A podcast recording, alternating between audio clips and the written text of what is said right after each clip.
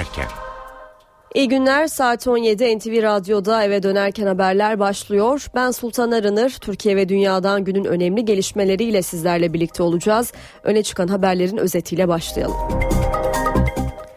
Somali'de Türk Hava Yolları çalışanlarının bulunduğu bir araca saldırı düzenlendi. Saldırıda bir Türk Hava Yolları çalışanı yaşamını yitirdi. Liderlerin grup toplantılarında Ok Meydanı'ndaki olaylar değerlendirildi. Başbakan Erdoğan Aleviler istismar edilerek Türkiye üzerinde oyun oynanmak istendiğini söyledi. CHP lideri Kemal Kılıçdaroğlu ise olay çıkaranlara karşıyız ancak Başbakan toplumu kamplaştırıcı söylemlerden vazgeçmeli dedi.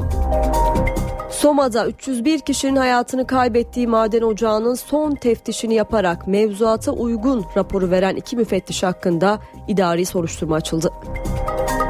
İstanbul'da görülen gezi olayları davasında mahkeme 47 sanık hakkında savunmaları alınmadığı gerekçesiyle yakalama kararı çıkardı.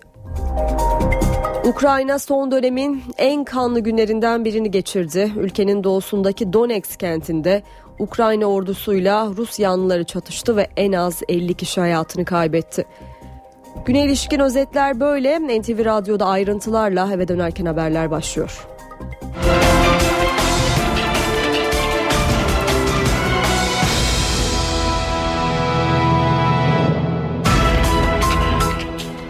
Önce Somali'den gelen haberin ayrıntılarını aktaralım. Somali'de Türk Hava Yolları çalışanlarının bulunduğu araca düzenlenen saldırıda bir Türk Hava Yolları çalışanı hayatını kaybetti. Saldırı başkent Mogadishu'da gerçekleşti. Türkiye'nin Mogadishu Büyükelçisi Kani Torun, Türk Hava Yolları'na güvenlik hizmeti sağlayan şirketin aracına saldırı düzenlendiğini, olayda başından vurulan Türk Hava Yolları Güvenlik Şefi Saadettin Doğan'ın hayatını kaybettiğini bildirdi. Elçilik saldırganın kimliğinin tespit edilmesi ve olayın aydınlatılması için Somali makamlarıyla irtibata geçti. Mogadishu'da daha önce de Türk Büyükelçiliği'nin ek binası önünde intihar saldırısı düzenlenmiş ve çatışmada polis memuru Sinan Yılmaz şehit olmuştu. Saldırıyı Türkiye'nin Somali'ye desteğinden rahatsız olan El-Kaide bağlantılı El Şebab örgütü üstlenmişti. Siyasette devam edelim Ankara'ya gidelim grup toplantılarına verilen mesajlara bakalım. AK Parti grubunda Başbakan Erdoğan Ok Meydanı'nda çıkan olayları değerlendirdi. Aleviler istismar edilerek Türkiye üzerinden oyun oynanmak istendiğini söyledi. Diyarbakır'da PKK tarafından kaçırılan çocuklar için de HDP'ye seslendi Başbakan. Gidip getireceksiniz, getirmezseniz B planımız devreye girer dedi. Yeni Burak Canların terörize edilen, terörün içine sokulan yeni Berkinlerin ok meydanındaki olaylarda maalesef ölen umutların, ayhanların da yitip gitmesine tahammül gösteremeyiz. Başbakan Recep Tayyip Erdoğan, Ok Meydanı'nda iki kişinin hayatını kaybettiği olayları değerlendirdi.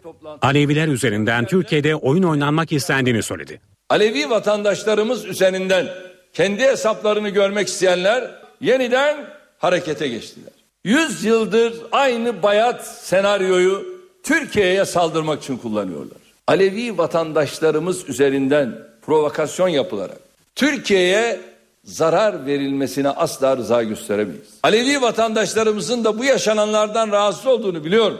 Polisle çatışarak hiçbir meselenin çözülemeyeceğini bilmeleri lazım. Başbakanın gündeminde PKK'nın kaçırdığı çocuklar için Diyarbakır Belediyesi önünde eylem yapan aileler de vardı. Başbakan önce eylem yapan anneleri selamladı.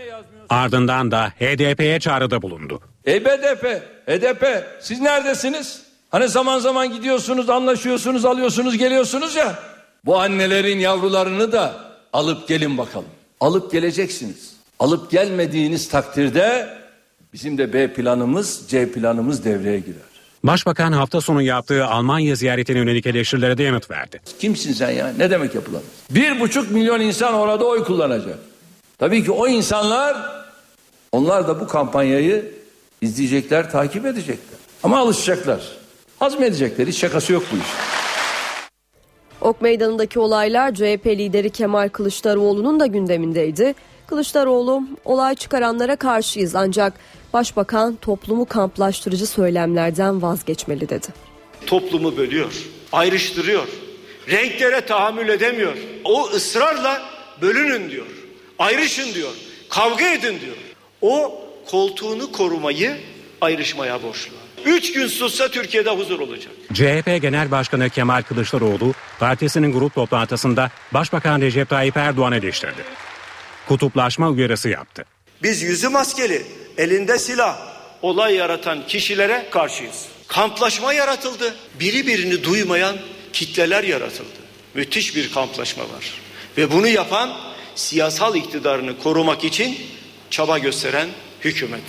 Ok Meydanı'nda yaşanan olayları değerlendiren Kılıçdaroğlu, Başbakan Erdoğan'ın açıklamalarına tepki gösterdi. Polislerin sabrına şaşıyorum diyor. Nasıl sabrediyorlar? Alsınlar ellerine silahları, hepsini tarasınlar. Bir başbakan bunu söyleyebilir mi arkadaşlar? CHP lideri Soma'da eylem yapan maden işlerine destek verdi. Sendikaları eleştirdi, taşeron işlere seslendi. Biz sizin haklarınızı savunuyoruz. Ama hala gidip de sizin emeğinizi sömüren bir siyasal partiye destek verirseniz başınıza daha çok şey gelecek. Hep beraber ağlayacağız. 2 milyon taşeron işçisine tekrar sesleniyorum. Sizin yeriniz, sizin ocağınız Cumhuriyet Halk Partisi'dir. Onlardan size umut yok. MHP'de ise bugün grup toplantısı yapılmadı. Genel Başkan Devlet Bahçeli gündeme ilişkin mesajlarını Kızılcahamam'daki ülkücü şehitleri anma günü töreninde verdi. Ülkücülere seslenen Bahçeli, ülkeyi kutuplaştıranların oyununu bozmak bizim görevimiz dedi. Cenab-ı Allah Türk milletine içten ve dıştan ivme kazanan husumet çemberini yarmak için bizlere güç ve azim versin. Zira karşımızda rüşvetten, yolsuzluktan, nefretten ve bölücülükten niyet ve yüzleri kapkara kesilmiş suçlular ve suç ortakları vardır. Bunların saçtığı günah tohumları fitne ve bozgunculuk olarak filizlenmektedir. Kutuplaşmayla, kavgayla, iftirayla, dedikoduyla, dedikoduyla yabancı güçlerin taşeronluğuna soyulanların oyunlarını bozmak bizlerin namus borcudur. Devletin ülkesi ve milletiyle bölünmez bütünlüğüne var gücümüzle sahip çıkmak bizim amacımızdır. Şehitlerimiz boşuna toprak olmadı. Analar boşuna ağlamadı. Evlatlar boşuna yetim kalmadı. Güvence dün şehitlerimizdi, bugün de biziz. Başbakan Erdoğan'ın Diyarbakır'da kaçırılan çocuklarla ilgili gidip getirin çağrısına HDP'den yanıt geldi. Eş Başkan Sebahat Tuncel, biz herkes dağdan insin istiyoruz ama siz hiç adım atmıyorsunuz dedi. Hükümeti çözüm sürecinde üzerine düşenleri yapmamakla suçladı. Başbakan Recep Tayyip Erdoğan, daha kaçırılan çocukları alıp gelin. Yoksa BC planı devreye girer dedi. HDP eş genel başkanı Sabahat Tuncel yanıt verdi. Bu HDP'liler diyor gitti biliyorsunuz müzakere heyetimiz iki tane askeri alınmasında yardımcı oldular. Onları aldılar gitsinler o çocukları da alsınlar diye. Biz de buradan diyoruz ki Sayın Başbakan siz söz vermediniz mi Türkiye halklarına barış olacak, bir daha savaş olmayacak diye. Kürt halkı bekliyor o çocukları dağdan gelsin demokratik siyasete katılsın diye. Ama hiçbir adım atmıyorsunuz. Hala sınırda insanlar öldürülüyor. Tuncel sözü çözüm sürecine getirdi. Hükümetin süreç konusunda samimi davranmadığını söyledi. Başbakan'a sesleniyoruz. Samimi misiniz? Gerçekten çözüm süreci konusunda iradeniz var mı? O zaman gerekli adımları atın. Aksi takdirde biz sizin bu konudaki samimiyetinizi sorgulayacağız. Tunce'nin gündeminde Ok Meydanı'nda iki kişinin hayatını kaybettiği olaylar da vardı. Bunun bir kaza olmadığını AKP hükümetinin aslında bir polis devletine dönüşmesinin bir göstergesi olduğunu altını çizmek istiyoruz. Daha vahim bir iddia var. Deniyor ki bu kişinin yanında Cemevi'nin başkanı e, Zeynel Şahin bulunuyordu. Aslında hedef Zeynel Şahin'di diye. Kısa bir ara verelim. Aranın ardından gündemdeki diğer gelişmeleri aktaracağız. Eve dönerken devam ediyor. Gündemdeki diğer gelişmelerle devam ediyoruz. Soma'da 301 kişinin hayatını kaybettiği maden ocağının son teftişini yaparak mevzuata uygun raporu veren iki müfettiş hakkında idari soruşturma açıldı. Açıklama Çalışma Bakanlığı İş Teftiş Kurulu Başkanı Mehmet Tezel'den geldi. Soma'daki maden Mart ayında İş Baş Müfettişi Emin Gümüş ve İş Müfettiş Yardımcısı Ersin Bulut tarafından denetlenmiş ve madene mevzuata uygun belgesi verilmişti. Bu arada iş müfettişleri bölgedeki diğer firmaların işlettiği kömür ocaklarını da incelemeye aldı. Zonguldak'ta ruhsatsız kömür ocaklarını yapılacak baskınları, rüşvet karşılığında maden sahiplerine önceden haber verdiği iddiasıyla 21 kişi gözaltına alındı. Polis sabaha karşı bazı adreslere baskın düzenledi. Aralarında Türkiye Taş Kömürü Kurumu ve Orman Bölge Müdürlüğü çalışanlarıyla bir polisin de bulunduğu 21 kişi gözaltına alındı. Zanlılar ormanlık alanlarda açılan kaçak kömür ocaklarına yapılan baskınları sahiplerine haber vererek tedbir almalarını sağlamakla suçlanıyor. İstanbul'da görülen 255 sanıklı Gezi Parkı davasında 47 sanık hakkında savunmaları alınmadığı gerekçesiyle yakalama kararı çıkarıldı. 55. Asliye Ceza Mahkemesi'ndeki duruşmaya 16 sanık katıldı. Savunma yapan sanıklar suçlamaları kabul etmedi. Mahkeme duruşmalara katılmayan 47 sanık hakkında savunmalarının alınması için yakalama kararı çıkarttı. Sanıklar için yasa dışı gösteriye katılmak, kamu malına zarar vermek, ibadethaneyi kirletmek suçlarından bir yıldan 11 yıla kadar değişen hapis cezaları isteniyor. Gezi olaylarının yıl dönümüne 4 gün kala Taksim dayanışmasından çağrı geldi. Dayanışma 31 Mayıs'ta yine Taksim'de buluşma çağrısı yaptı. Açıklamada taleplerimizden ve kazanımlarımızdan vazgeçmediğimizi hatırlatmak için 31 Mayıs'ta Taksim'deyiz denildi. Geçen bir yıllık süreci değerlendiren avukat Can Atalay, polis şiddetini eleştirdi ve aradan bir yıl geçmesine rağmen ölümlü ve yaralanmalı müdahaleler konusunda kovuşturma aşamasına geçilemediğine dikkat çekti. Daha sonra okunan bildiride Türkiye'deki diğer kentlerde de cumartesi günü için meydanlarda buluşma çağrısı yapıldı. Diyarbakır'da çocuklarının PKK tarafından kaçırıldığını iddia eden ailelerin eylemi sürüyor. Ailelere her geçen gün yeni katılımlar da oluyor. Bugün iki aile daha Büyükşehir Belediyesi önünde oturma eylemi yapan gruba katıldı ve böylece aile sayısı 12'ye yükseldi. PKK tarafından kaçırıldığı iddia edilen çocuklardan 15 yaşındaki Ölçe ile kuzeni BÇ'nin aileleri ise BDP il binasına gitti. Çocukların istediklerini söyleyen ailelerle parti görevlileri arasında arbede çıktı. Olayda iki kişi yaralandı. Darp edildiklerini iddia eden aileler şikayetçi oldu. Kayıp çocukların yakınlarından Halime Çetiner, oğlunun astım ve şeker hastası olduğunu, ilaç kullanması gerektiğini söyledi. Diyarbakır Cumhuriyet Başsavcılığı ise eylem yapan ailelerle ilgili haberleri ihbar kabul ederek kaçırılma iddiaları ile ilgili soruşturma başlattı. Şarkıcı Deniz Seki'ye verilen hapis cezasını onaylayan Yargıtay gerekçeli kararını açıkladı. Kararda Deniz Seki'nin uyuşturucuyu arkadaşlarıyla paylaşması uyuşturucu ticareti olarak ifade edildi. Deniz Seki uyuşturucu ticareti yapmak suçundan 6 yıl 3 ay hapis cezasına çarptırılmıştı. Temize taşınan karar Yargıtay tarafından onandı. Yargıtay gerekçeli kararında Deniz Seki'nin uyuşturucu satıcılarından edildiği maddeleri arkadaşlarıyla paylaşmasına vurgu yaptı ve Deniz Seki'nin telefon görüşmelerinde kullandığı taş, kuş, tuş gibi ifadelerin diğer bazı davalarda uyuşturucu maddeler için kullanılan şifreler olduğu da belirtildi. İstanbul'da Mavi Marmara davasına bakan mahkemenin İsrail'i 4 üst düzey yetkili hakkında aldığı yakalama kararı Ankara'da yankı buldu. Başbakan Erdoğan kararın Ankara ile Tel Aviv arasındaki normalleşme görüşmelerini etkileyip etkilemeyeceği sorusuna yanıt verdi. Erdoğan etkileneceğini sanmıyorum dedi. İsrail ise Interpol'den mahkeme kararını tanımamasını istedi. Mavi Marmara baskını davasından dönemin İsrail Genelkurmay Başkanı da dahil 4 sanık hakkında çıkan yakalama kararı Türkiye ile İsrail arasındaki görüşmeleri etkiler mi? Başkent Ankara'da yanıt aranan bu soruya Başbakan Recep Tayyip Erdoğan yanıt verdi. Böyle bir etkileme konusunda biz bu görüşmeler başladığında bir şey söyledik. Dedik ki yani burada bizden sadır olacak herhangi bir şey olmaz. Başbakan davanın aileler tarafından açıldığına dikkat çekti. Dava bizim inisiyatifimizde değil dedi. Bu bilinerek bu süreç başladı. Dolayısıyla biz şimdi kalkıp da orada yani şehitlerimizin e, bir yerde vasisi durumunda olanların yerine biz hükmedemeyiz. Böyle bir hakkımız da yok zaten. O ayrı bir konu.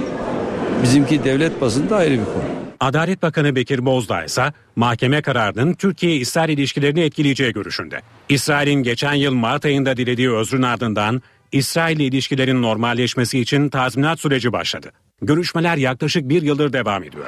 İsrail görüşmelerin başından beri tazminat ödeyeceksek davalardan vazgeçilmeli vurgusu yapıyor. Ankara ise tazminat davaları konusunda varılacak anlaşma meclisten geçeceği için uluslararası anlaşmalar gereği davaların düşeceği tezini ortaya koydu. İran Cumhurbaşkanı Hasan Ruhani 9 Haziran'da Türkiye'ye geliyor. Ruhani'nin Türkiye temaslarında bölgesel konular masaya yatırılacak. Irak'taki siyasi karışıklık, Suriye'deki iç savaş ve Tahran'ın nükleer programı konuşulacak başlıklar arasında olacak. Başbakan Erdoğan, Merkez Bankası'nın faiz oranını yarım puan indirmesine yönelik eleştirilerini sürdürüyor. Erdoğan, yarım puan indirim bu milletle dalga geçmektir dedi. Bizim düşüncelerimiz çok açık, nettir. Bu faiz oranı yüksektir. Bu faizin düşmesi lazım ki Türkiye'de reel yatırım artsın. Merkez Bankamızla kendilerine de söylüyorum. Siz bugüne kadar açıkladığınız enflasyonlarda hiçbir zaman tutturabildiniz mi? Tutturamadınız. Yıl içinde bir kere, iki kere, üç kere hep revize ettiniz. Faizi de aynı şekilde. Ama artık yetti. Bize değişik yerlerden değişik gerekçeler getiriyorlar. Bırakın o iş. Neymiş? Bağımsızmış. Ama bilecekler ki biz bu millete er veya geç bunun hesabını vereceğiz. Ha vakti doğal dolduğu zaman da tabii biz gereğini yaparız. Ayrı mesele. Ama bu işi çözmek zorundayız. Böyle yarım puan yarım puanla bu millete dalga geçmek. Alınacak kararların ciddi olması lazım. Türkiye'de enflasyon yükseldiği zaman Vatandaş gidip de hesabını bunun Merkez Bankası'na sormaz. Türkiye'de faizden dolayı yatırımlar çöktüğü zaman veya bundan dolayı geri gidişimizde hesabını kimse gidip de Merkez Bankası'na sormaz veya bankalara sormaz. Hesabını gelir bize sorar. Biz atmosferi balans etmekle görevliyiz. Başbakan Yardımcısı Ali Babacan'dan iç tüketim uyarısı geldi. Babacan, tüketime dayalı büyüme modeli bize uymaz dedi. Ali Babacan, lüks konutlarda oturup lüks markaları satın alırken bunları hak edecek kadar üretim yapıyor muyuz diye bakmamız lazım diye konuştu. Büyümeyi iç tüketimle yaptığımızda problemler çok büyüyor. Mutlaka bizim yatırımla, üretimle, ihracatla büyümemiz gerekiyor. Önce üreteceğiz, ihracat yapacağız, kazanacağız, hak edeceğiz. Ondan sonra o hak ettiğimiz refah seviyesini yaşayacağız. Yapılan yeni lüks konutlara baktığınızda, lüks alışveriş merkezlerine baktığınızda gerçekten o konutlarda oturacak kadar ürettik mi? Dünyanın en pahalı markalarını satın alacak, o alışveriş merkezlerinde alışveriş edecek, kadar ürettik mi? O refahı hak ettik mi? Yoksa daha hak etmeden mi bu işleri yapıyoruz? Biraz bunlara dikkat etmemiz lazım. Para ve sermaye piyasalarındaki işlemlere bakalım. Borsa İstanbul şu sıralarda 77.599 seviyesinde. Serbest piyasada dolar 2 lira 9 kuruştan, euro 2.86'dan işlem görüyor. Kapalı çarşıda ise Cumhuriyet altını 580, çeyrek altınsa 141 liradan satılıyor.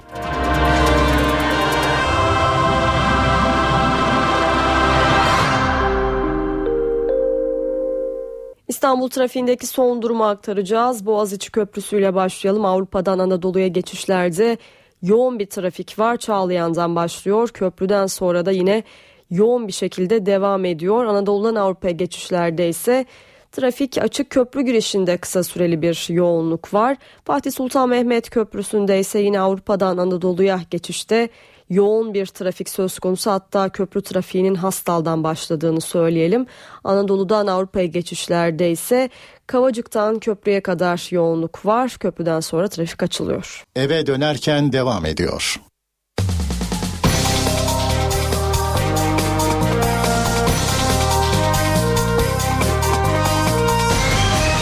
Eve dönerken Saat 18 NTV Radyo'da eve dönerken haberler devam ediyor. Günün öne çıkan haberlerinden satır başlarını hatırlatalım. Somali'de Türk Hava Yolları çalışanlarının bulunduğu bir araca saldırı düzenlendi. Saldırıda bir Türk Hava Yolları çalışanı yaşamını yitirdi. Soma'da 301 kişinin hayatını kaybettiği maden ocağının son teftişini yaparak mevzuata uygun raporu veren iki müfettiş hakkında idari soruşturma açıldı. İstanbul'da görülen gezi olayları davasında mahkeme 47 sanık hakkında savunmaları alınmadığı gerekçesiyle yakalama kararı çıkarttı. Mavi Marmara davasına bakan mahkemenin dönemin 4 İsrailli yetkilisi hakkında yakalama kararı çıkartması normalleşme emareleri gösteren Ankara-Tel Aviv ilişkilerini etkileyip etkilemeyeceği tartışılıyor. Başbakan Erdoğan etkileyeceğini sanmıyorum dedi. İsrail ise Interpol'den mahkeme kararını tanımamasını istedi. Avrupalı liderler parlamento seçimlerinde aşırı sağın elde ettiği zaferi masaya yatırmak üzere bir araya geliyor. Bu toplantıdan kritik kararlar çıkabilir. Öne çıkan haberlerin satır başları böyle hemen ayrıntılara geçelim.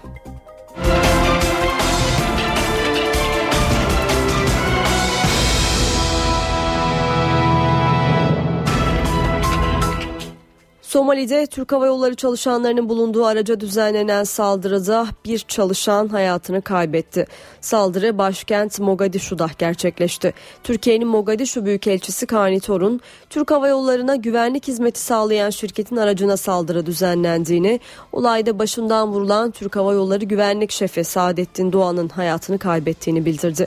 Elçilik saldırganın kimliğinin tespit edilmesi ve olayın aydınlatılması için Somali makamlarıyla da irtibata geçti. Mogadishu'da daha önce de Türk Büyükelçiliği'nin ek binası önünde intihar saldırısı düzenlenmiş.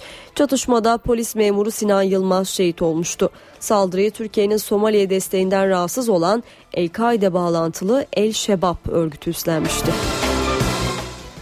Ankara'ya geçelim. Liderlerin meclis grubu toplantılarında verdiği mesajlara bakalım.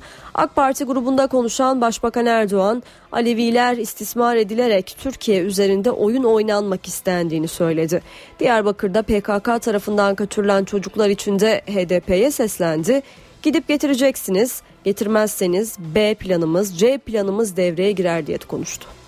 Yeni Burak Canların terörize edilen, terörün içine sokulan yeni Berkinlerin ok meydanındaki olaylarda maalesef ölen umutların, ayhanların da yitip gitmesine tahammül gösteremeyiz. Başbakan Recep Tayyip Erdoğan, Ok Meydanı'nda iki kişinin hayatını kaybettiği olayları değerlendirdi. Aleviler üzerinden Türkiye'de oyun oynanmak istendiğini söyledi. Alevi vatandaşlarımız üzerinden kendi hesaplarını görmek isteyenler yeniden harekete geçtiler. Yüz yıldır aynı bayat senaryoyu Türkiye'ye saldırmak için kullanıyorlar. Alevi vatandaşlarımız üzerinden provokasyon yapılarak Türkiye'ye zarar verilmesine asla rıza gösteremeyiz. Alevi vatandaşlarımızın da bu yaşananlardan rahatsız olduğunu biliyorum. Polisle çatışarak hiçbir meselenin çözülemeyeceğini bilmeleri lazım. Başbakanın gündeminde PKK'nın kaçırdığı çocuklar için Diyarbakır Belediyesi önünde eylem yapan aileler de vardı. Başbakan önce eylem yapan anneleri selamladı. Ardından da HDP'ye çağrıda bulundu. Ey BDP, HDP siz neredesiniz? Hani zaman zaman gidiyorsunuz, anlaşıyorsunuz, alıyorsunuz, geliyorsunuz ya. Bu annelerin yavrularını da alıp gelin bakalım. Alıp geleceksiniz. Alıp gelmediğiniz takdirde bizim de B planımız, C planımız devreye girer. Başbakan hafta sonu yaptığı Almanya ziyaretine yönelik eleştirilere de yanıt verdi. Kimsin sen ya? Ne demek yapılamaz? Bir buçuk milyon insan orada oy kullanacak. Tabii ki o insanlar onlar da bu kampanyayı izleyecekler, takip edecekler. Ama alışacaklar. Hazmedecekler. Hiç şakası yok bu iş. Ok Meydanı'ndaki olaylar CHP lideri Kemal Kılıçdaroğlu'nun da gündemindeydi. Kılıçdaroğlu olay çıkaranlara karşıyız ancak başbakan toplumu kamplaştırıcı söylemlerden vazgeçmeli dedi. Toplumu bölüyor, ayrıştırıyor. Renklere tahammül edemiyor. O ısrarla bölünün diyor. Ayrışın diyor. Kavga edin diyor. O koltuğunu korumayı ayrışmaya borçlu. Üç gün sussa Türkiye'de huzur olacak. CHP Genel Başkanı Kemal Kılıçdaroğlu partisinin grup toplantısında Başbakan Recep Tayyip Erdoğan'ı eleştirdi. Kutuplaşma uyarısı yaptı. Biz yüzü maskeli, elinde silah, olay yaratan kişilere karşıyız. Kamplaşma yaratıldı. Biri birini duymayan kitleler yaratıldı. Müthiş bir kamplaşma var. Ve bunu yapan siyasal iktidarını korumak için çaba gösteren hükümet. Ok Meydanı'nda yaşanan olayları değerlendiren Kılıçdaroğlu, Başbakan Erdoğan'ın açıklamalarına tepki gösterdi. Polislerin sabrına şaşıyorum diyor. Nasıl sabrediyorlar? Alsınlar ellerine silahları, hepsini tarasınlar. Bir başbakan bunu söyleyebilir mi arkadaşlar? CHP lideri Soma'da eylem yapan maden işlerine destek verdi. Sendikaları eleştirdi, taşeron işçilere seslendi. Biz sizin haklarınızı savunuyoruz. Ama hala gidip de sizin emeğinizi sömüren bir siyasal partiye destek verirseniz başınıza daha çok şey gelecek. Hep beraber ağlayacağız. 2 milyon taşeron işçisine tekrar sesleniyorum. Sizin yeriniz, sizin ocağınız Cumhuriyet Halk Partisi'dir. Onlardan size umut yok. MHP'de ise bugün grup toplantısı yapılmadı. Genel Başkan Devlet Bahçeli gündeme ilişkin mesajlarını Kızılcahamam'daki ülkücü şehitleri anma günü töreninde verdi. Ülkücülere seslenen Bahçeli, ülkeyi kutuplaştıranların oyununu bozmak bizim görevimiz diye konuştu. Cenab-ı Allah Türk milletine içten ve dıştan ivme kazanan husumet çemberini yarmak için bizlere güç ve azim versin. Zira karşımızda rüşvetten, yolsuzluktan, nefretten ve bölücülükten niyet ve yüzleri kapkara kesilmiş suçlular ve suç ortakları vardır. Bunların saçtığı günah tohumları fitne ve bozgunculuk olarak filizlenmektedir. Kutuplaşmayla, kavgayla, iftirayla, dedikoduyla, dedikoduyla yabancı güçlerin taşeronluğuna soyulanların oyunlarını bozmak bizlerin namus borcudur. Devletin ülkesi ve milletiyle bölünmez bütünlüğüne var gücümüzle sahip çıkmak bizim amacımızdır. Şehitlerimiz boşuna toprak olmadı. Analar boşuna ağlamadı. Evlatlar boşuna yetim kalmadı. Güvence dün şehitlerimizdi, bugün de biziz. Başbakan Erdoğan'ın Diyarbakır'da kaçırılan çocuklarla ilgili gidip getirin çağrısına HDP'den yanıt geldi. Eş Başkan Sebahat Tuncel, biz herkes dağdan insin istiyoruz ama siz hiç adım atmıyorsunuz dedi. Hükümeti çözüm sürecinde üzerine düşenleri yapmamakla suçladı. Başbakan Recep Tayyip Erdoğan, daha kaçırılan çocukları alıp gelin. Yoksa BC planı devreye girer dedi. HDP eş genel başkanı Sabahat Tuncel yanıt verdi. Bu HDP'liler diyor gitti biliyorsunuz müzakere heyetimiz iki tane askeri alınmasında yardımcı oldular. Onlar aldılar gitsinler o çocukları da alsınlar diye. Biz de buradan diyoruz ki Sayın Başbakan siz söz vermediniz mi Türkiye halklarına barış olacak, bir daha savaş olmayacak diye. Kürt halkı bekliyor o çocukları dağdan gelsin demokratik siyasete katılsın diye.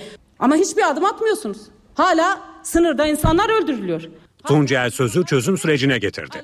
Hükümetin süreç konusunda samimi davranmadığını söyledi. Başbakan'a sesleniyoruz. Samimi misiniz? Gerçekten çözüm süreci konusunda iradeniz var mı? O zaman gerekli adımları atın. Aksi takdirde biz sizin bu konudaki samimiyetinizi sorgulayacağız. Tunce'nin gündeminde Ok Meydanı'nda iki kişinin hayatını kaybettiği olaylar da vardı. Bunun bir kaza olmadığını AKP hükümetinin aslında bir polis devletine dönüşmesinin bir göstergesi olduğunu altını çizmek istiyoruz. Daha vahim bir iddia var. Deniyor ki bu kişinin yanında Cemevi'nin başkanı e, Zeynel Şahin bulunuyordu. Aslında hedef Zeynel Şahin'di diye. Meclis Adalet Komisyonu yeni yargı paketi üzerinde çalışıyor. 72 maddelik tasarı kadın ve çocuğa şiddet, cinsel istismarla hırsızlık ve uyuşturucu suçlarında cezaların artırılmasını öngörüyor. Ayrıntıları ve tabii komisyonda konuşuları, konuşulanları NTV muhabiri Miray Aktağ Uluç parlamento günlüğünde bizlere aktaracak. Miray. Adalet Komisyonu'ndaki o düzenlemenin geneli üzerindeki görüşmeler az önce tamamlandı ve yarın maddelere geçilecek. Yarın saat 10'dan itibaren Adalet Komisyonu'nun mesaisi yeniden başlayacak. Düzenlemenin ana başlıkları neler? Hemen aktaralım. Çocuklara karşı suçlarda cezaların artırılması, hırsızlık suçuna daha ağır cezalar verilmesi ve hasta hükümlere tahliye imkanı getiren bir düzenleme bu. Düzenlemenin görüşmelerinin aslında başında yaşanan bir gerginlik vardı. Onu da aktarmakta fayda var. E, Meclis Adalet Komisyonu'na Yargısen Başkanı Ömer Faruk Emin Ağaoğlu davetli olmadığı gerekçesiyle alınmadı. E, Adalet Komisyonu toplantısı Başkan Vekili Hakkı Köylü'nün başkanlığında yapılıyordu ve Adalet Bakanı Bekir Bozdağ'ın da katıldığı komisyon toplantısına Yargısen Başkanı Ömer Faruk Emin Ağaoğlu da geldi. Emin Ağoğlu sendikalarının tüzel kişilik kazandığına dair yargı kararını ve komisyona katılma taleplerini iletti. Ancak onun dilekçesinin inceleneceği daveti olmadığı gerekçesiyle e, komisyon çalışmalarına katılamayacağı söylendi. Hatırlanacağı gibi geçtiğimiz Ocak ayında da TSK kanun teklifinin görüşüldüğü sırada komisyona gelen Emine Ağoğlu'na AK Partililer tepki göstermişti. Hatta o tepki bir uçan tekmeyle sonuçlanmıştı. AK Partili Zeyt Aslan e, bir uçan tekme atmıştı kendisine bir kavga çıkmıştı. Mecliste son yıllardaki en sert tartışmalardan biri de olmuştu ama bugünkü o tartışma o kadar da büyümedi. O gerginlik çok da büyümedi diyebiliriz. Düzenleme ile ilgili şöyle AK Parti'nin yeni bir kanun teklifi vardı. Bugün e, meclis e, başkanlığına gönderilen o kanun teklifi de birleştirildi. Bugün Adalet Komisyonu'nda ve 72 maddelik düzenleme 99 maddeye çıkartıldı. Peki neler geliyor bu düzenlemeyle? Ee, çocuk cinayetinden başlanmış müebbet hapis cezası alanlar bundan sonra 30 yerine 39 yıl müebbet hapis cezası alanlar ise 24 yıl yerine 33 yıl e, cezaevinde kalacaklar ve cinsel saldırı suçlarından şartlı salı verilme süreleri 2 bölü 3 oranından 3 bölü 4 oranına çıkartılacak. İstismara uğrayan çocuktan adli tıp raporu istenmeyecek. Hükümetin hırsızlık suçuna verilecek cezaları da arttırma gibi bir planı var. Ceza mal sınırı yükseltiliyor. Tutuksuz yargılama zorlaştırılıyor. Bir başka başlıkta yine cezaevinde kalan hasta hükümlerle ilgili demiştik. Yaşamını tek başına idare ettiremeyecek hükümlerin tahliye edilmesine yönelik düzenleme zaten yapılmıştı ama buna ek olarak hasta hükümlülerin elektronik kelepçeyle tahliye edilmesine imkan verecek bir maddede yeni pakete ekleniyor. Yüksek Seçim Kurulu'nun teşkilat yapısına ilişkin düzenlemeler var. YSK'nın e, kurul dışında genel müdürlükleri, daire başkanlıkları ve il seçim müdürlükleri de kurulması planlanıyor ve genel kurul gündemine gelmeden rafa kaldırılan Danıştan, Danıştay düzenlemesinin bu düzenlemenin içerisinde yer almayacağı belirtildi. Anayasa Mahkemesi'nin iptal ettiği SK yasasının bazı maddelerine ilişkin e, değişiklikler de söz konusu olacak gibi görünüyor bu pakette ve Adalet Bakanlığı bu düzenlemeler için Anayasa Mahkemesi'nin iptal gerekçelerinin açıklanmasını bekliyordu. Onlar da bugünkü kanun teklifiyle birleştirildi. Ee, ve hükümet Danıştay'da istinaf mahkemelerinin kurulması üzerinde duruyor. İşte böyle bir düzenleme maddeler üzerindeki görüşmeler yarın başlayacak ve ondan sonra Mecliste Adalet Komisyonu mesaisi e, uzun bir süre daha devam edecek gibi görünüyor. Reakta Hulca teşekkür edelim. Bugün Türkiye tarihinin ilk askeri darbesinin 57. yıl dönümü 27 Mayıs 1960'ta silahlı kuvvetler içinde oluşan bir junta tarafından gerçekleştirilen darbe Alparslan Türkeş tarafından dünyaya duyurulmuştu. Dönemin Demokrat Partili siyasetçilerini Yassıada'da yargılayan darbe mahkemesi Başbakan Adnan Menderes ve iki bakanı dar ağacına yollamıştı. Darbenin 54. yıl dönümünde Yassıada'da bugün Menderes ve arkadaşlarını alma töreni vardı. O mahkemede mahkum edilenler yıllar sonra yad edildi. Yassıada önümüzdeki aylarda demokrasi müzesine dönüştürülecek. Proje çerçevesinde hologram tekniği kullanılarak o dönemki yargılamalar canlandırılacak diyelim ve kısa bir araya gidelim. Eve dönerken devam ediyor.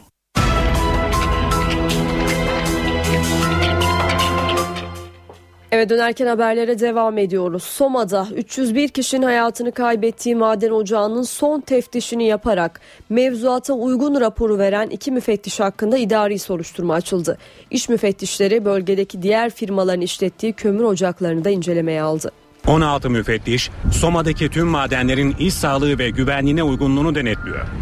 Facianın meydana geldiği Eynez'in ardından Atabacası kömür ocağında da tespit edilen eksikler yüzünden üretim durduruldu. Müfettişler denetimlerini işletmenin 3. ocağı ışıklarla bölgedeki bir diğer firma İmbat Madencilik Şirketi'nin kömür ocağında yoğunlaştırdı.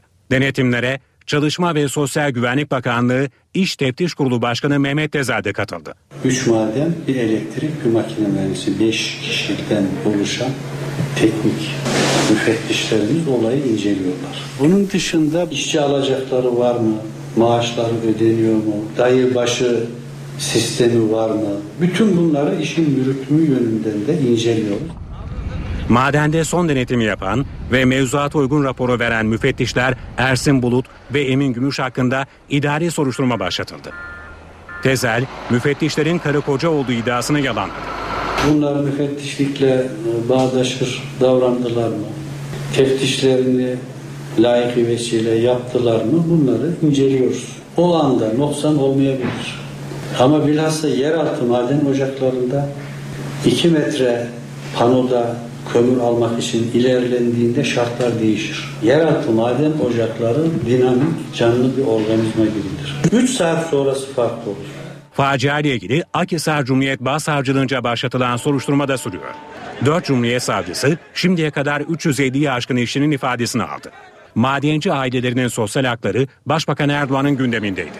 Buradaki 301 şehit bizim canımızdır.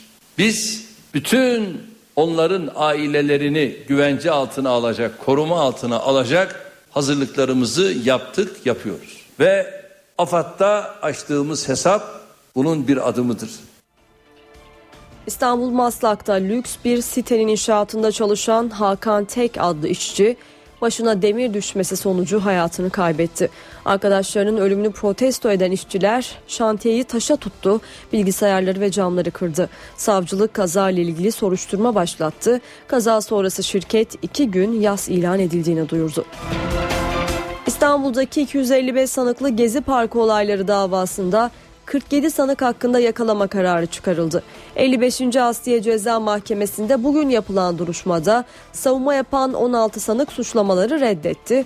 Mahkeme duruşmalara katılmayan 47 sanık hakkındaysa savunmalarının alınması için yakalama kararı çıkarttı. Sanıklar için yasa dışı gösteriye katılmak, kamu malına zarar vermek, ibadethaneyi kirletmek suçlarından 1 yıldan 11 yıla kadar değişen hapis cezaları isteniyor. Diyarbakır'da çocuklarının PKK tarafından kaçırıldığını iddia eden ailelerin eylemi sürerken Diyarbakır Cumhuriyet Başsavcılığı konuyla ilgili haberleri ihbar kabul ederek kaçırılma iddiaları ile ilgili soruşturma başlattı. Büyükşehir Belediyesi önündeki oturma eylemine bugün iki aile daha katıldı ve böylece eylemci ailelerin sayısı 12'ye çıktı. Bu arada kaçırıldığı iddia edilen çocuklardan 15 yaşındaki Öğüçe ile kuzeni Beyçe'nin aileleri de BDP il binasına gitti. Çocukların istediklerini söyleyen ailelerle parti görevlileri arasında arbede çıktı. Olayda iki kişi yaralandı. Darp edildiklerini iddia eden, iddia eden aileler şikayetçi oldu. Kayıp çocukların yakınlarından Halime Çetiner oğlunun astım ve şeker hastası olduğunu, ilaç kullanması gerektiğini söyledi. Yine Diyarbakır'dan bir haber daha verelim. Cumhuriyet Başsavcılığı'nın yürüttüğü sahte rapor soruşturması kapsamında dün gözaltına alınan 5 doktor tutuklandı. Sahte rapor hazırlayıp mahkumların hastanede kalmasını sağladıkları iddiasıyla gözaltına alınan 7'si doktor 19 zanlının emniyetteki sorgusu tamamlandı. Mahkemeye sevk edilen 5 doktor tutuklandı. 12 zanlının savcılıktaki sorgusu ise sürüyor. NTV Radyo İstanbul'da Mavi Marmara davasına bakan mahkemenin İsrailli 4 üst düzey yetkili hakkı daldığı yakalama kararı Ankara ve Tel Aviv'de yankı yarattı. Başbakan Erdoğan kararın normalleşme çabalarını etkileyeceğini sanmadığını söyledi.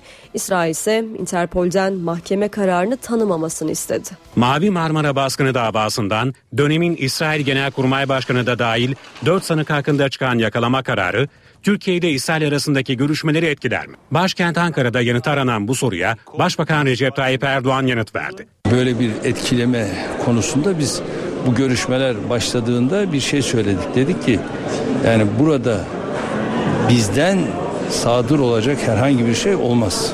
Başbakan davanın aileler tarafından açıldığına dikkat çekti. Dava bizim inisiyatifimizde değil dedi. Bu bilinerek bu süreç başladı. Dolayısıyla biz şimdi kalkıp da orada yani şehitlerimizin e, bir yerde vasisi durumunda olanların yerine biz hükmedemeyiz. Böyle bir hakkımız da yok zaten. O ayrı bir konu. Bizimki devlet bazında ayrı bir konu. Adalet Bakanı Bekir Bozdağ ise mahkeme kararının Türkiye-İsrail ilişkilerini etkileyeceği görüşünde. İsrail'in geçen yıl Mart ayında dilediği özrün ardından İsrail ile ilişkilerin normalleşmesi için tazminat süreci başladı. Görüşmeler yaklaşık bir yıldır devam ediyor. İsrail görüşmelerin başından beri tazminat ödeyeceksek davalardan vazgeçilmeli vurgusu yapıyor. Ankara ise tazminat davaları konusunda varılacak anlaşma meclisten geçeceği için uluslararası anlaşmalar gereği davaların düşeceği tezini ortaya koydu. Mahkeme kararının Ankara-Tel Aviv ilişkilerine olası etkisi konusunda bir uzman değerlendirmesi dinleyeceğiz şimdi. İsrail'de 4 yıl önceki alçak koltuk krizinin aktörlerinden dönemin Tel Aviv Büyükelçisi Oğuz Çelikkol NTV'de Erhan Ertürk'ün sorularını yanıtladı. Çelikkol İsrail yetkilileri hakkında Ankara'da verilen yakalama kararının normalleşme sürecini etkilememesi için tarafların varılan mutabakat zaptını acilen meclisten geçirmesi gerektiğini söylüyor bu mahkeme kararının olumsuz bir etkisi oldu. Bu mahkeme sürecinin e, ya e, sonuçlanmasını beklemek gerekebilecek. Başka çözüm yolları da olabilir. Tabi bunlar hukukçular tarafından daha değerlendirilebilecek çözüm yolları. Mesela mutabakat zaptının meclislerden geçirilmesi gibi. Bu tip tabi formüller nasıl işler? Bunlar biraz hukukçuların alanı. O bakımdan e, hukukçuların e, düşünebileceği, karar verebileceği bazı hususlar da var. Sizce kırmızı bülten çıkarılır mı çıkarılmaz mı? Ne ya benim şahsi fikrim çıkar tanınmasının zor olduğu yönünde e, ama ben bu konunun uzmanı değilim. Bu mahkeme sürecini izlememiz lazım. Fakat tabii Orta Doğu'daki gelişmeler iki ülkenin ilişkilerini normalleştirmesini de gerektiriyor. 2005'li, 2004'lü yıllardaki seviyesine çıkacağı anlamına gelmeyebilir. Ama ilişkilerin normalleştirmesi iki tarafta istediği anlaşılıyor ki bu özür geldi. Diğer şartlar karşılandı Türkiye'nin şartları. İki ülkenin de ilişkileri normalleştirme arzusu olduğu gözüküyor. İlişkilerin hemen eski seviyesine varmasını beklemek doğru değil. Ama normalleştirme de gerekiyor. O bakımdan bir normalleştirme iki tarafında istediğini söylemek mümkün. E, bu krizler döneminin bıraktığı izlerin silinmesi biraz zaman alacak mutlaka iki ülke ilişkilerinde. Orta ve uzun vadeye bakacağız. Kısa vadede de normalleşmeye bakacağız. İlişkilerin tekrar büyükelçi seviyesine çıkartılmasına bakacağız. Türkiye-İsrail ilişkilerinde kırılma noktası neydi? Gaza operasyonu tabii Türk-İsrail ilişkilerinde ciddi bir kırılma yarattı. Çünkü biliyorsunuz o sırada Türk hükümeti Suriye ile İsrail arasında bir e, müzakere sürecini de götürüyordu. Ve bu müzakere süreci masaya oturma yani iki tarafın bu e, dolaylı bir görüşme süreciydi. Doğrudan masaya oturma aşamasına gelmişti. Bu tabii Türk-İsrail ilişkilerinde ciddi bir kırılma noktası yarattı. Mavi Marmara'da zirve mi oldu öyleyse? Evet. Tabii ondan sonra başlayan işte krizler dönemine girildi. One, one Minute krizi, Davos'taki Davos'ta. kriz. Ondan sonra ayrılık krizi ortaya çıktı. Hı. Ayrılık e, dizisinin çıkarttığı bir kriz ortaya çıktı. Anadolu e, Kartalı tatbikatından İsrail'in çıkartılmasıyla bir kriz yaşandı. Dışişleri Bakan Yardımcısının bana karşı yaptığı bu e, komplo. Tabii bu da e, Türk-İsrail ilişkilerinde çok ciddi bir yara açtı. İran Cumhurbaşkanı Hasan Ruhani 9 Haziran'da Türkiye'ye geliyor. Ruhani'nin Türkiye temaslarında bölgesel konular masaya yatırılacak. Irak'taki siyasi karışıklık, Suriye'deki iç savaş ve Tahran'ın nükleer programı konuşulacak başlıklar arasında olacak. Ukrayna'nın doğusunda Rusya yanlılarının kontrolündeki Donetsk kentinde çıkan çatışmalarda en az 50 kişi hayatını kaybetti. Ölenlerin tamamı Rusya yanlısı. Çatışmaların ardından Ukrayna ordusu Donetsk havaalanında kontrolü Rusya yanlılarından devraldı. Bu arada Avrupa Güvenlik ve İşbirliği Teşkilatı AGİT, Donetsk'te görev yapan 4 gözlemciyle irtibatın kesildiğini açıkladı. Gözlemcilerden birinin Türk olduğu belirtiliyor. Gelişmelere tepki gösteren Rusya, Ukrayna'dan operasyona son vermesini istedi. Pazar günü Ukrayna'da devlet başkanlığına seçilen Petro Poroshenko, doğudaki teröristlerle saatler içinde mücadeleye başlayacağım demişti. Saatler 18.29'u gösteriyor. Öne çıkan haberlerin satır başlarını hatırlatalım. Soma'da 301 kişinin hayatını kaybettiği maden ocağının son teftişini yaparak mevzuata uygun raporu veren iki müfettiş hakkında idari soruşturma açıldı. İş müfettişleri bölgedeki diğer firmaların işlettiği kömür ocaklarında incelemeye aldı. Başbakan Erdoğan faiz oranında yarım puanlık indirim yapan Merkez Bankası'nı bir kez daha eleştirdi. Başbakan yarım puan indirim bu milletle dalga geçmektir dedi. Soma faciasından sonra hükümet taşeron sistemini masaya yatırdı ancak basına sızan yasa taslağı tartışma yarattı. Çalışma hayatını toptan etkileyecek düzenlemeler gündemde. Ayrıntıları NTV Ankara İstihbarat Şefi Ahmet Ergen ekonomi günlüğünde anlatacak. Ahmet. Aslında taşeron düzenlemesi uzunca bir süredir ekonomi yönetiminin gündeminde. Özellikle kamuda çalışan taşeron işçilerin bazı özlük haklarıyla ücretli haklarını, kıdem tazminatı, yıllık izin, fazla mesai gibi haklarını ve bunlarla ilgili sorunları çözmeyi amaçlayan bir düzenlemeydi bu. Ancak henüz e, Bakanlar Kurulu gündemine gelmeden e, kamuoyuna yansıyan bilgiler e, itibariyle tasarının düzenlemenin içeriğinde son derece tartışmalı maddeler olduğu görüldü. Eğer e, şu andaki taslak haliyle bu düzenleme yasalaşırsa kamu ve özel tüm iş yerlerinde asıl işlerde de taşeron işçi çalıştırmanın önü açılacak. Yani bir anlamda taşeron işçilik e, şimdiki halinden daha da yaygınlaşmış bir noktaya gelecek. İş kanununun ilgili maddelerinde yapılması öngörülen değişiklikle işverenler asıl faaliyet alanlarındaki işlerinde taşeron işçilere yaptıracak. Bunu biraz daha açmamız gerekirse bu nasıl e, gerçekleşecek bunu e, anlatalım. Öncelikle hazırlanan taslağın 5. maddesi mevcut iş kanununun 2. maddesinin bazı fıkra, e, fıkralarında değişiklik öngörüyor. Bu ikinci madde iş kanununda tanımlar başlığını taşıyor ve taşeron yani alt işverenlik ilişkilerini düzenliyor. Bir şirketinin iş yerinde taşeron işçi çalıştırabilmesi için mevcut yasalara göre 3 şart gerekiyor. Bu şartlar işletmenin ve işin gerekli kılması ve yine teknolojik nedenlerle işin bir uzmanlık gerektirmesi. Yine e, mevcut yasalara göre bir işveren yasaya aykırı olarak asıl işini taşeron işçiye yaptırırsa ve bu belir, belirlenip belgelenirse o işçiyi kadrosuna almakla yükümlü. Ancak hazırlanan taslak bu hükmü değiştiriyor ve e, yasaya aykırı olarak taşeron çalıştıran işverenlerin asıl işçiye maaşı e, asıl işçinin maaşı kadar ücret ödemesi halinde taşeron çalıştırmaya devam edebilmesine hükmediyor. Örneklememiz gerekirse bir tekstil fabrikasında kadrolu tekstil işçilerinin yanında taşeron tekstil işçilerinin de çalışmasının önü açılıyor. Bunun tek bir şartı var yukarıda e, anlattığımız gibi maaş ve sosyal hakların aynı olması. E, uzmanlar ve bu alanla ilgilenen hukukçular bu madde olduğu gibi yasalaşırsa asıl işlerin tamamının bir taşeron firmaya verilmesinin önünün açılacağını belirtiyor. Ancak Çalışma ve Sosyal Güvenlik Bakanlığı yetkilileri böyle bir e, hedefleri olmadığını ve maddenin e, böyle bir e, duruma yol açmayacağını savunuyor. Şimdi para ve sermaye piyasalarındaki işlemlere bakalım. Borsa İstanbul günü 77.533 puandan tamamladı. Serbest piyasada dolar 2 lira 10 kuruş, euro ise 2.86'dan işlem gördü. Kapalı çarşıda Cumhuriyet altını 580, çeyrek altın 140 liradan satıldı.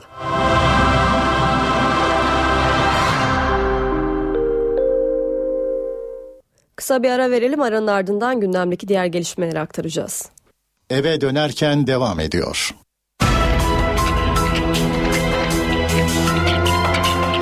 Eve dönerken haberlere devam ediyoruz. Tarım Bakanı Mehdi Eker, GDO'lu olduğu için toplatıldığı iddia edilen bebek mamaları ile ilgili konuştu.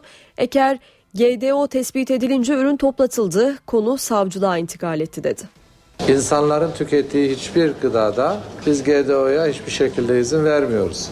Burada da laboratuvarlarımız piyasa denetimleri esnasında bir e, mamada tahıl e, içerisinde e, var yok analizinde. Tabi bu mesela milyonda bir de olabilir. Yani çok küçük bir şey de olabilir. Onu şu anda ileri tetkiklerde ortaya çıkar. Ama biz hiçbir şekilde tolere etmiyoruz. O tespit edildi. Tespit edilince ürün toplatıldı. Toplatılmasına karar verildi ve savcılığa e, intikal ettirildi. Bakanlık da ayrıca soruşturma açtı.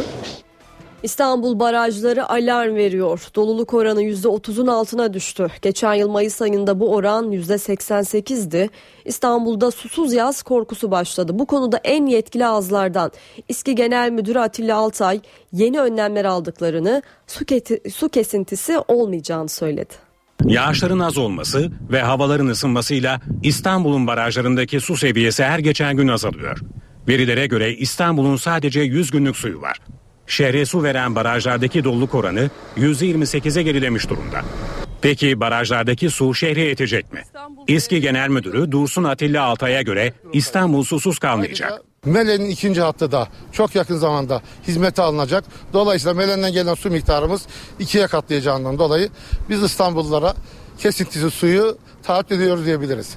İstanbul'un su ihtiyacını karşılamak için barajların yanı sıra yeraltı kaynakları da devrede. Yaklaşık e, e, iki buçuk aydır e, yeraltı suyundan istifade etmeye çalışıyoruz. Mevcut faal durumda olmayan kuyularımıza dan sular çekmek suretiyle yeni birkaç kuyu bir miktarda kuyu açmak suretiyle belli bölgelerimizdeki suyu hiç barajlarımızdan almadan temin edebilecek durumdayız. İstanbul'da günde yaklaşık 2,5 milyon metreküp su tüketiliyor. Şimdi yurt geneli için yarınki hava tahminlerini alalım. NTV Meteoroloji Editörü Gökhan Abur'u dinliyoruz. İyi akşamlar. Lodos yurt genelinde sıcaklıkları yükseltirken gelişen bulutlar kısa süre ve kuvvetli sağanaklara sebep oluyor. Sıcaklık yükselişi ve kuvvetli sağanaklar yurt genelindeki etkisini hafta boyu sürdürecek. Hafta sonu kuzey kesimlerde sıcaklıkların yeniden azalmasını ve ortalama değerlerine inmesini bekliyoruz. Yarın Ege ve Batı Karadeniz'in kıyı kesimleri dışında yurt genelinde yine yağış var. Yağışlar Doğu Anadolu'da daha kuvvetli olacak. Perşembe günü Trakya, İç ve Doğu'daki yağışlar aralıklarla devam ederken Ege kıyıdan başlayarak yeniden yağış havanın etkisine girecek. Cuma günü Trakya, İç Ege ve Batı Karadeniz'de yağışlar giderek kuvvetlenirken İç ve Doğu Anadolu'daki yağışlar aralıklarla etkisini sürdürecek. Güneydoğu'da ise yağış görülmeyecek. Evet İstanbul'da zaman zaman bulutlanma artıyor. İstanbul yarın da biraz bulutlanacak. Akşam saatlerinde hafif de olsa yağış bekliyoruz. Sıcaklık ise yüksek ve 27 derece olacak. Ankara'nın doğusundaki ilçelerde görülen yağmurlar devam ediyor. Sıcaklık gündüz 27, gece ise 14 derece olacak. İzmir'de hava sıcak ama bulutlanıyor. Sıcaklık ise 31 derece olacak. Rüzgar gün içinde hafif esmeye devam edecek. İyi akşamlar diliyorum. Asya ve Avrupa'yı birbirine bağlayacak olan 3. köprü inşaatı hızla sürüyor. Köprünün ayakları olacak kulelerin 3'te 2'si tamamlandı ve yüksekliği 200 metreyi geçti. Ayaklar tamamlandığında 320 metreyi bulacak. Köprünün dayanıklılığı ve rüzgar direncine ilişkin testler de tamamlandı. Fransa ve İtalya'da iki laboratuvarda yapılan testlerde köprünün saatte 300 kilometre hızla esen rüzgara dayanabileceği belirtildi. İstanbul'da son 40 yılda ölçülen en şiddetli rüzgar saatte 130 kilometre hızında esmişti. Üçüncü köprünün 2015 yılında tamamlanması planlanıyor. NTV Radyo Avrupa'da aşırı sağın yükselişini tehlike olarak gören Avrupa Birliği liderleri bugün nerede hata yaptıklarını konuşmak üzere toplandılar. Toplantıda alınacak önlemler masaya yatırılacak. Ayrıntıları NTV temsilcisi Kayhan Karaca'dan alacağız. Kayhan ne çıkar bu toplantıdan? Evet Avrupa Birliği üyesi 28 ülkenin devlet ve hükümet liderleri Avrupa Parlamentosu seçimlerinin ardından bu akşam Brüksel'de bir çalışma yemeğinde bir araya gelecekler. Gündemde öncelikli olarak Avrupa Parlamentosu seçim sonuçları var. Elbette tüm liderler kendi ülkelerindeki sonuçların analizini e, sunacak e, diğer mevkidaşlarına. Ancak iki liderin söyleyecekleri özellikle merak konusu bu akşam. Bunlar e, Fransa Cumhurbaşkanı François Hollande ile İngiltere Başbakanı David Cameron. Zira bu iki ülkede sandıktan Fransa örneğinde olduğu gibi ya aşırı sağcılar İngiltere örneğinde olduğu gibi de Avrupa Birliği karşıtı popülistler e, çıktı. E, bir diğer deyişle Avrupa Birliği'nin bu iki önemli ülkesinde seçimleri Avrupa Birliği'ni yıkmak isteyen partiler e, seçimleri kazandılar. Fransa Cumhurbaşkanı Hollande dün akşam televizyona çıkarak bu akşam Avrupa Birliği'ndeki mevkidaşlarına Avrupa Birliği'nin yeniden yönlendirilmesi gerektiğini söyleyeceğini bildirdi. Çok ayrıntı vermedi aslında ne demek istediği konusunda ancak Avrupa Birliği'nin bundan böyle ağırlığı ekonomik büyüme ve istihdama veren politikalar yürütmesi savunduğunu söyledi Hollande. Avrupa Birliği genelinde dünden bu yana gelen açıklamalara da bakacak olursak birçok ülke Avrupa Birliği'nde değişiklik gerektiğini söylüyor. Ancak bu değişikliğin ne ve nasıl olacağı konusunda üye ülkeler arasında derin görüş ayrılıkları, farklılıkları var. Özellikle Fransa, İngiltere, Danimarka, Avusturya, Macaristan, Hollanda ve Yunanistan gibi ülkelerin devlet ve hükümet liderlerinin bu akşam Brüksel'de büyük olasılıkla bundan böyle sokağa da kulak verilmesi gerektiğini söyleyecekler. En azından söylemeleri bekleniyor. Zira bu saydığım ülkelerin hepsinde popülist partiler ya da aşırı sağcı partiler önemli derecede oylar aldılar. Hatta bazı ülkelerde biraz önce, biraz önce de belirttiğim gibi Fransa ve İngiltere'de mesela sandıktan birinci parti olarak çıktılar. Avrupa Birliği teknokratları ise bu değerlendirmeler yapılırken e, liderler arasında gerginlik yaşanmaması için çalışacak. E, bunu söylüyorlar kulislerde. Öte yandan toplantının e, ikinci bir gündem maddesi daha var. O da Avrupa Parlamentosu seçimleri sonrası Avrupa Komisyonu'nun yeni başkanının seçimi konusu. Avrupa Birliği antlaşmalarına göre yeni başkan ilk olarak Avrupa Birliği liderleri tarafından önerilecek. Sonra da Avrupa Parlamentosu tarafından mutlak e, surette onaylanması gerekiyor. Önerilecek adayın başkan seçilmesi için Avrupa Parlamentosu üyesi 751 parlamenterin en az yarısının e, onayını alması, gerek, alması gerekiyor bundan böyle. Avrupa Birliği liderlerinin bu akşam bir aday önermeleri beklenmiyor. E, adaylar arasında hepimiz biliyoruz Lüksemburg'un eski Başbakanı Jean-Claude Juncker ile Avrupa Parlamentosu'nun şu anki başkanı Martin Schulz da var. Ancak bu konuda nasıl hareket edecekler Avrupa Birliği liderleri onu e, bu akşam toplantı sonrasında göreceğiz. Bir de son olarak Fransa'daki seçimleri %25 oyla kazanarak e, Avrupa hatta dünya genelinde sansasyon yaratan aşırı sağcı lider Marine Le Pen bugün bir Fransız televizyon kanalına konuştu ve seçim sonuçları temelinde Cumhurbaşkanı François Hollande'dan 3 talepte bulundu. Bu talepleri de Avrupa Birliği ile ABD arasındaki serbest ticaret anlaşması müzakerelerine derhal son verilmesi, Fransa'nın en önemli şirketlerinden olan Alstom'un Avrupa Birliği kurallarına aykırı da olsa yeniden kamulaştırılması ve bizi burası çok ilgilendiriyor. Üçüncü talep Fransa'nın Türkiye'nin üyeliğini veto edeceğini resmen ilan etmesi olarak açıkladı. Küçük bir not olarak da ekleyeyim. Fransa'da şu anda hiçbir siyasi parti Türkiye'nin Avrupa Birliği üyelik perspektifini desteklemiyor. Kayhan Karaca'dan aldık bilgileri. Suriye ile devam edelim. Suriye'deki kimyasal saldırı iddialarını inceleyen Birleşmiş Milletler görevleri kaçırıldı. Suriye Dışişleri Bakanlığı'ndan yapılan açıklamada Birleşmiş Milletler görevlisi 6 kişi ve onlara eşlik eden 5 Suriyelinin muhaliflerce kaçırıldığı belirtildi. Birleşmiş Milletler son dönemde Suriye'deki saldırılarda klor gazı kullanıldığı iddialarını incelemek için bir heyet göndermişti. Tayland'da darbenin ardından kabine üyeleri tek tek gözaltına alınıyor. Başbakanın gözaltına alınmasından sonra 5 gün saklanan Eğitim Bakanı bugün basın toplantısı yaparken konuşmasını dahi tamamlayamadan yakalandı. Tayland'da ordu, devrik hükümetin bir bakanının düzenlediği basın toplantısına baskın yaptı. 10 kadar asker eski eğitim bakanı Chaturon Chaisang'ı daha sözlerini tamamlayamadan apar topar gözaltına aldı. Chaisang'ın gözaltına alınma sebebi ise 22 Mayıs'taki darbeye karşı çıkması. Chaisang'a göre darbe ülkeye felaket getirecek. Darbeden bu yana saklanan eski bakan kamuoyunun karşısına çıktı, olayı kınadı. Darbeye karşı direncin giderek artacağına inanıyorum. Darbenin ardından toplum daha da ayrışacak. Görüşlerimi sivil itaatsizlik çerçevesinde açıklamayı tercih ettim. Yani hukuk içinde başıma geleceklere hazırım. Ordu eski bakanın tutuklama gerekçesini toplumu infare teşvik olarak açıkladı. 22 Mayıs'taki askeri darbenin ardından eski başbakan Yingluck Shinawatra dahil devrik hükümetin birçok bakanı gözaltına alınmış, çoğu serbest bırakılmıştı. Nijerya'da Boko Haram örgütü tarafından kaçırılan 300'e yakın kızın yeri tespit edildi ancak ordu hassas davranıyor. Kızların hayatını tehlikeye atmamak için operasyon düzenlenmeyecek. Tepkili olan halksa yönetimi beceriksizlikle suçluyor. Nijerya ordusundan Boko Haram tarafından kaçırılan kızlara ilişkin iyi haber var. Ordu kızların nerede tutulduğunu belirlediklerini açıkladı. We want our girls back. Kaçırılan kızlarımız için iyi haber var. Yerlerini tespit ettik. Ancak açıklayamayız. Bize biraz müsaade edin. Kızları geri getireceğiz. Ancak ordunun söz konusu yere operasyon yapmayacağı çünkü bunun kızların öldürülmesine neden olacağı kaydedildi. Haftalardır kayıp olan kızlar için protestolar da sürüyor. Halk Nijerya yönetimini beceriksizlikle suçluyor. Bunlar beceriksiz bir yönetimin izleri. Sorumluluklarını yerine getirmekten aciz, tembel bir yönetimin izleri. Bu aynı evinize giren hırsızın peşinden, polise gitmeden sizden çalınan şeyi geri getirmelerini beklemek gibi bir şey. Nijerya yönetimi ve Boko Haram arasında kızların salı verilmesi için müzakereler sürüyordu. Kızların hükümete teslim edilmesi güvenceye alınmışken Nijerya hükümetinin müzakereden çekildiği ortaya çıktı.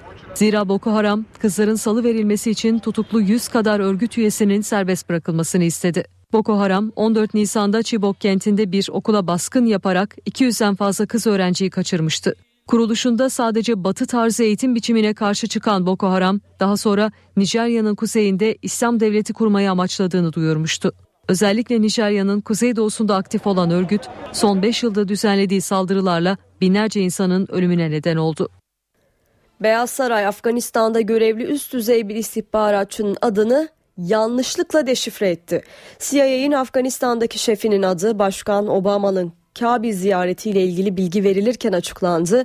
Bu hatayı bir gazeteci fark etti. Beyaz Saray'dan inanılması güç bir hata. Beyaz Saray Amerikan Merkezi Haber Alma Teşkilatı CIA'nin Afganistan'daki şefinin adını farkına varmadan medya ile paylaştı. CIA şefinin adı Başkan Barack Obama'nın Afganistan'a gerçekleştirdiği sürpriz ziyaretle ilgili bilgilendirilirken basına verildi. CIA'nin Afganistan'daki şefinin adını içeren liste yabancı medya kuruluşlarının temsilcilerinin de aralarında bulunduğu 6 bin kişiye elektronik postayla yollandı. Büyük hatayı Washington Post muhabiri fark etti. Washington Post muhabiri Beyaz Saray'ı arayarak CIA şefinin isminin listede kasıtlı olarak mı bulunduğunu sordu. Beyaz Saray'dan konuyla ilgili yorum gelmedi ancak Beyaz Saray yetkililerinin askerlerin hazırlayıp gönderdiği listeyi kontrol etmeden medya ile paylaştıkları ortaya çıktı. Hatanın Afganistan'daki Amerikan istihbarat operasyonlarını olumsuz etkileyebileceği belirtiliyor. İsviçre'de ötenazi uygulayan bir klinik gönüllü intiharın kapsamını genişletti. Hayatına son vermek isteyenlere yardım eden klinik artık ölümcül hastalığı olmayan yaşlıları da kabul edeceğini açıkladı.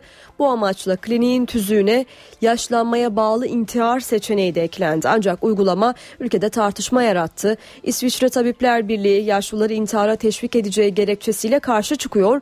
İsviçre'de ölmek için profesyonel yardım almak 1940'tan beri yasal olsa da gerekçenin hukuki olması için uzun bir inceleme süresinden geçiliyor. İsviçre'de bir restoran yemek israfının önüne geçmek için tabağında yemek bırakanlardan ek ücret almaya başladı. Tabağında yemek bırakan müşteriden ek ücret alınır. Bu uyarı İsviçre'nin Losone kentindeki bir restoranın menüsünde yer alıyor. Patriziet adlı restoran yemek israfının önüne geçmek için sıra dışı bir uygulama başlattı. Restoran yemeğini bitirmeyen müşteriden yaklaşık 5 dolar ek ücret alıyor. Her gün tabak dolusu yemeği çöpe atmaktan yakınan restoran sahibi para cezasının sembolik bir uygulama olduğunu söylüyor. Asıl amacının yemek israfı konusunda halkı bilinçlendirmek olduğuna dikkat çekiyor. Ara verelim saat başında yeniden karşınızda olacağız.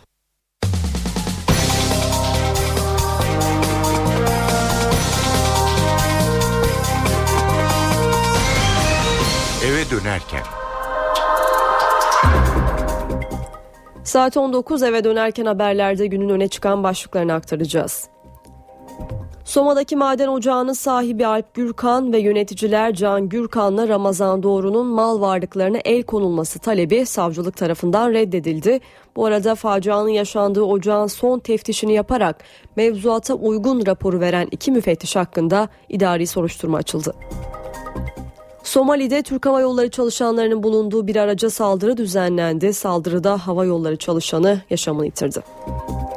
İstanbul'da görülen gezi olayları davasında mahkeme 47 sanık hakkında savunmaları alınmadığı gerekçesiyle yakalama kararı çıkarttı. Liderlerin grup toplantılarında Ok Meydanı'ndaki olaylar değerlendirildi. Başbakan Erdoğan, Aleviler istismar edilerek Türkiye üzerinde oyun oynanmak istendiğini söyledi. CHP lideri Kemal Kılıçdaroğlu ise olay çıkaranlara karşıyız ancak Başbakan toplumu kamplaştırıcı söylemlerden vazgeçmeli dedi. Tarım Bakanı Mehdi Eker, GDO'lu olduğu için toplatılan bebek mamaları ile ilgili konuştu. Eker, GDO tespit edilince ürün piyasadan çekildi, konu savcılığa intikal etti, bakanlıkta soruşturma başlattı dedi. Mavi Marmara davasına bakan mahkemenin dönemin 4 İsrailli yetkilisi hakkında yakalama kararı çıkartması normalleşme emareleri gösteren Ankara-Tel Aviv ilişkilerini etkileyip etkilemeyeceği tartışılıyor. Başbakan Erdoğan etkileyeceğini sanmıyorum dedi. İsrail ise Interpol'den mahkeme kararını tanımamasını istedi. İran Cumhurbaşkanı Hasan Ruhani 9 Haziran'da Türkiye'ye geliyor. Ruhani'nin Türkiye temaslarında Irak'taki siyasi karışıklık, Suriye'deki iç savaş ve Tahran'ın nükleer programı masaya yatırılacak.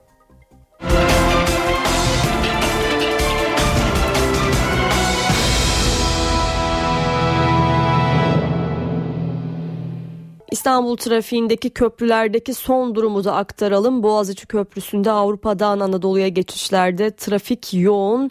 Çağlayan'dan başlıyor ve köprüyü geçtikten sonra da Altunizade'ye kadar aynı yoğunlukta devam ediyor.